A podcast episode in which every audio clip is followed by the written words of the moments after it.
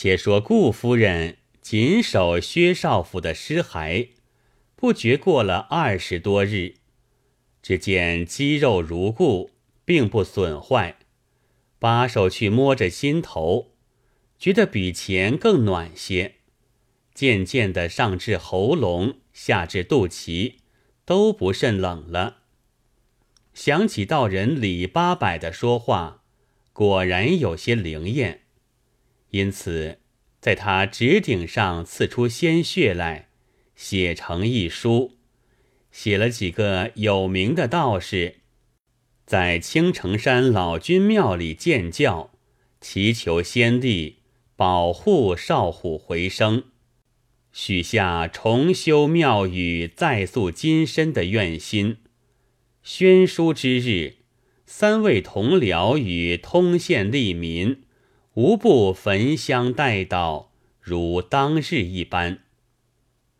我想古语有云：“吉人天相。”难道薛少府这等好官，况且河县的官民又都来替他祈祷，怕就没有一些灵应？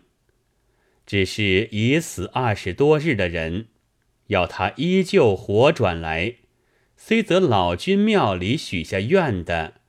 从无不厌之人，但是阎王殿前投道过的，哪有退回之鬼？正是须知做善还愁善，莫道无神定有神。却说是夜，道士在教坛上面铺下七盏明灯，就如北斗七星之状。原来北斗第七个星叫做斗标，春指东方，夏指南方，秋指西方，冬指北方。在天上旋转的只有第四个星，叫做天枢，它却不动。以此将这天枢星上一灯，特为本命星灯。若是灯明。则本身无事，暗则病逝烟缠，灭则定然难救。其实道士手举法器，朗诵灵章，虚心攘解，福音而去，亲奏星官，要保佑薛少府重还魂魄，再转阳间。起来看这七盏灯时。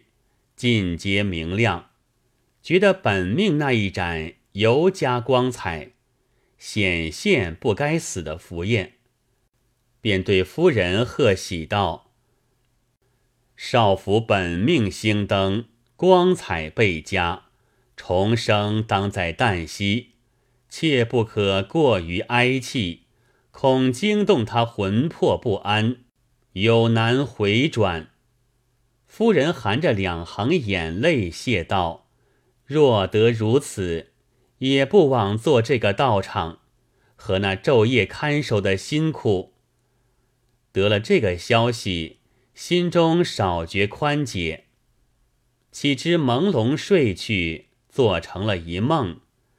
明明见少府慌慌忙忙、惊赤波的跑入门来，满身都是鲜血。把两只手掩着脖子，叫道：“晦气，晦气！我在江上泛舟，情怀颇畅。忽然狂风陡作，大浪掀天，把舟覆了，却跌在水去。幸遇江神，连我阳寿未绝，赠我一领黄金锁子甲，送得出水。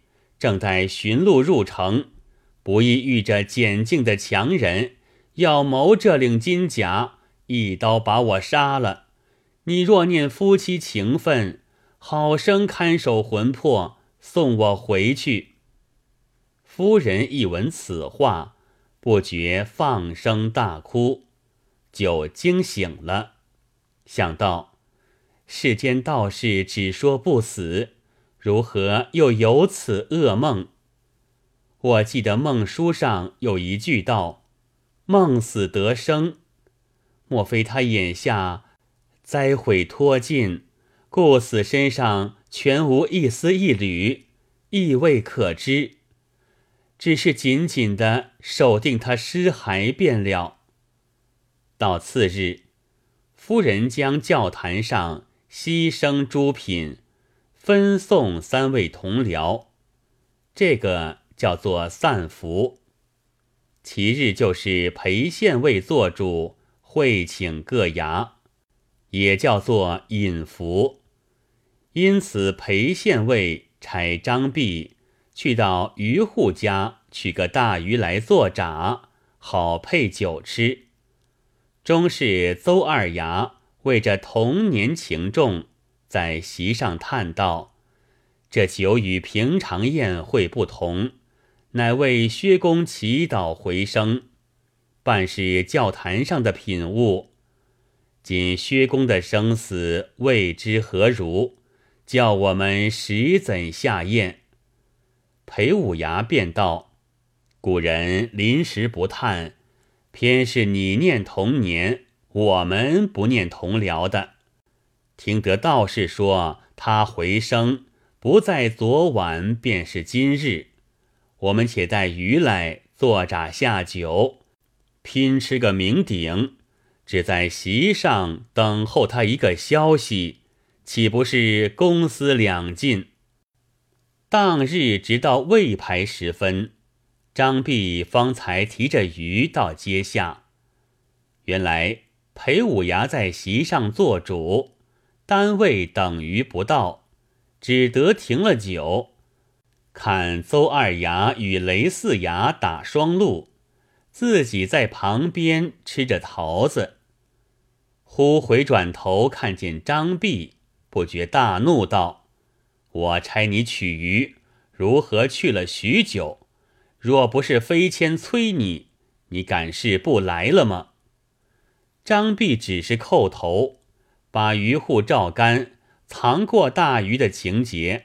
背细禀上一遍，裴五牙便叫当值的把赵干拖翻，着实打了五十下皮鞭，打得皮开肉绽，鲜血迸流。你道赵干为何先不走了，偏要跟着张弼道歉，自讨打吃？也只练着这几文的官价，思量领去。却被打了五十皮鞭，价又不曾领的，岂不与这位金色鲤鱼尾摊着香饵上了他的钩儿一般？正是世上死生皆为利，不到乌江不肯休。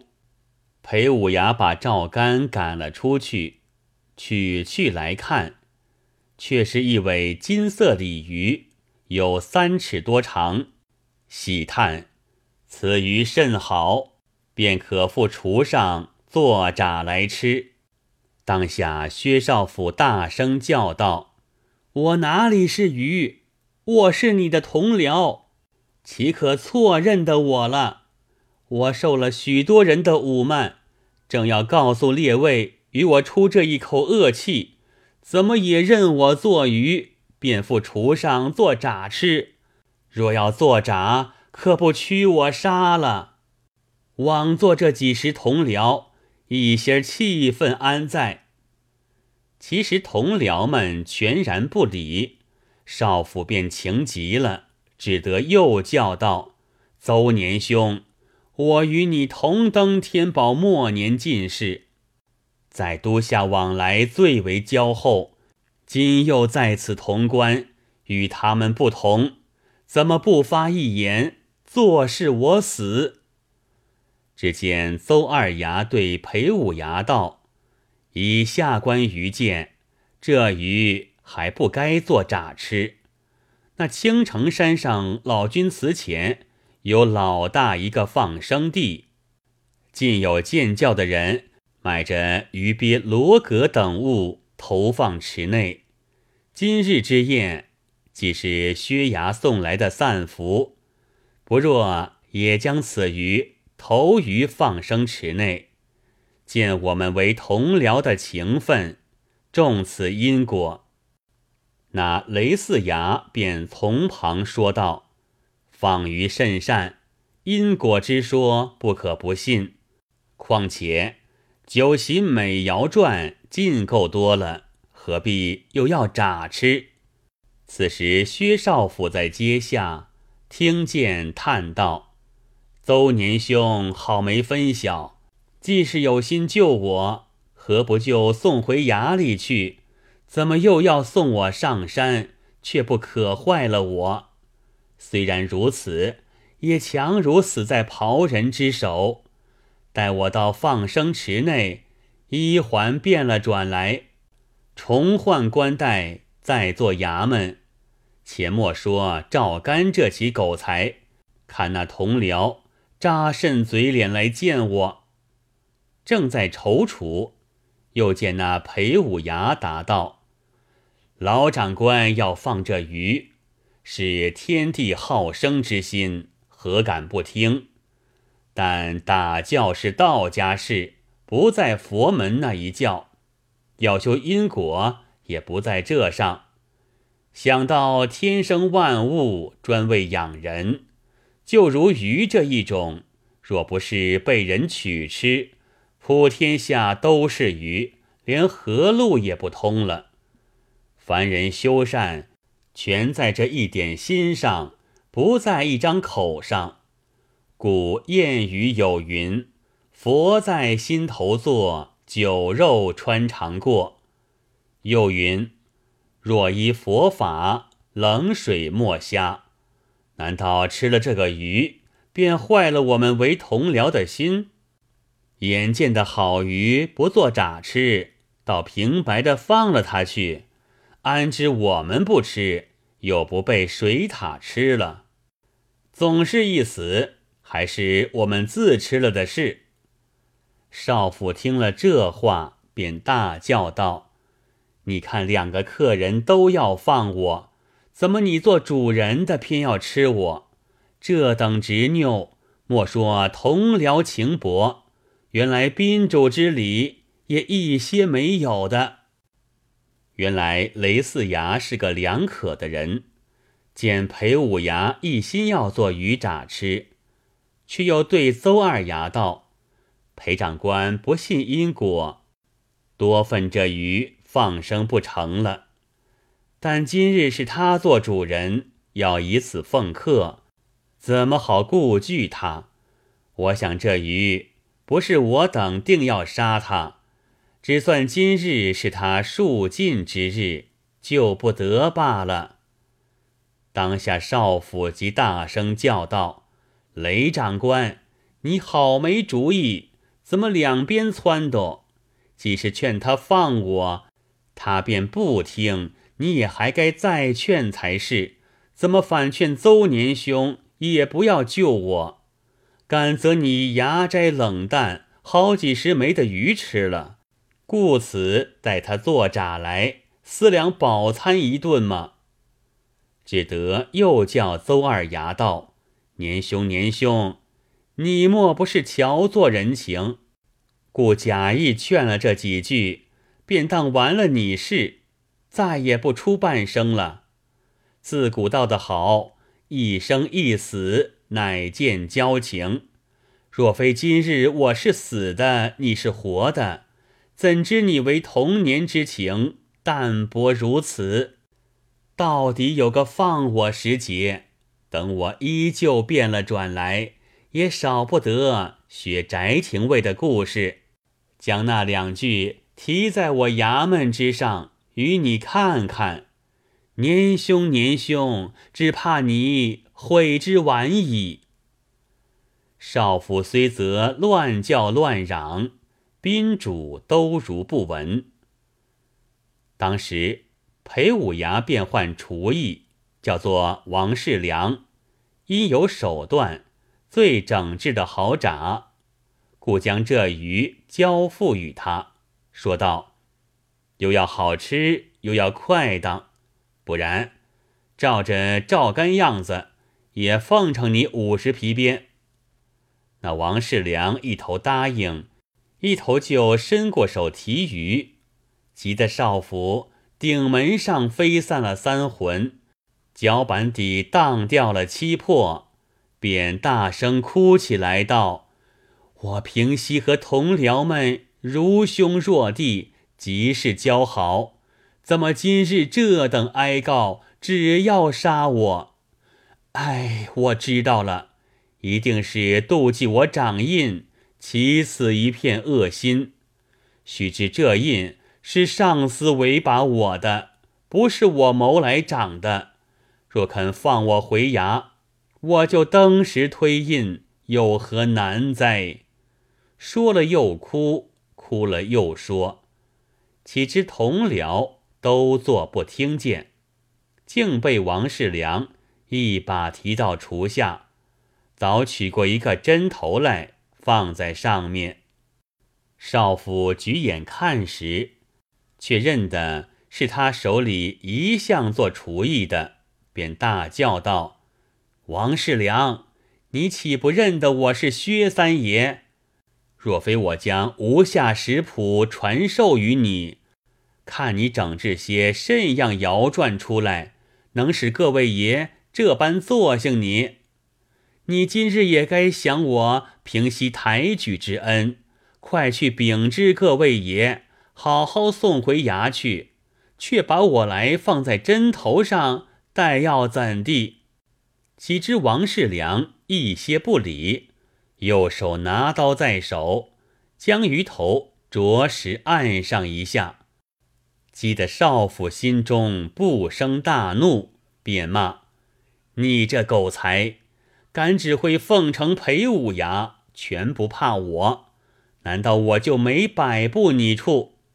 一正正起来，将苇子向王世良脸上只一泼，就似打个耳刮子一般，打得王世良耳明眼暗，连忙举手掩面不迭，将那把刀直抛在地下去了。一边拾刀，一边却冷笑道：“鲫这鱼既是嫩的剑浪，停一会儿。”等我送你到滚锅里再游游去。原来做炸的最要刀快，将鱼切的雪片也似薄薄的，略在滚水里面一转，便捞起来，加上椒料，泼上香油，自然松脆鲜美。因此王世良再把刀去磨一下，其实少府叫他不应。叹口气道：“这次磨快了刀来，就是我命尽之事了。想起我在衙虽则患病，也还可忍耐，如何私自跑出，却受这般苦楚？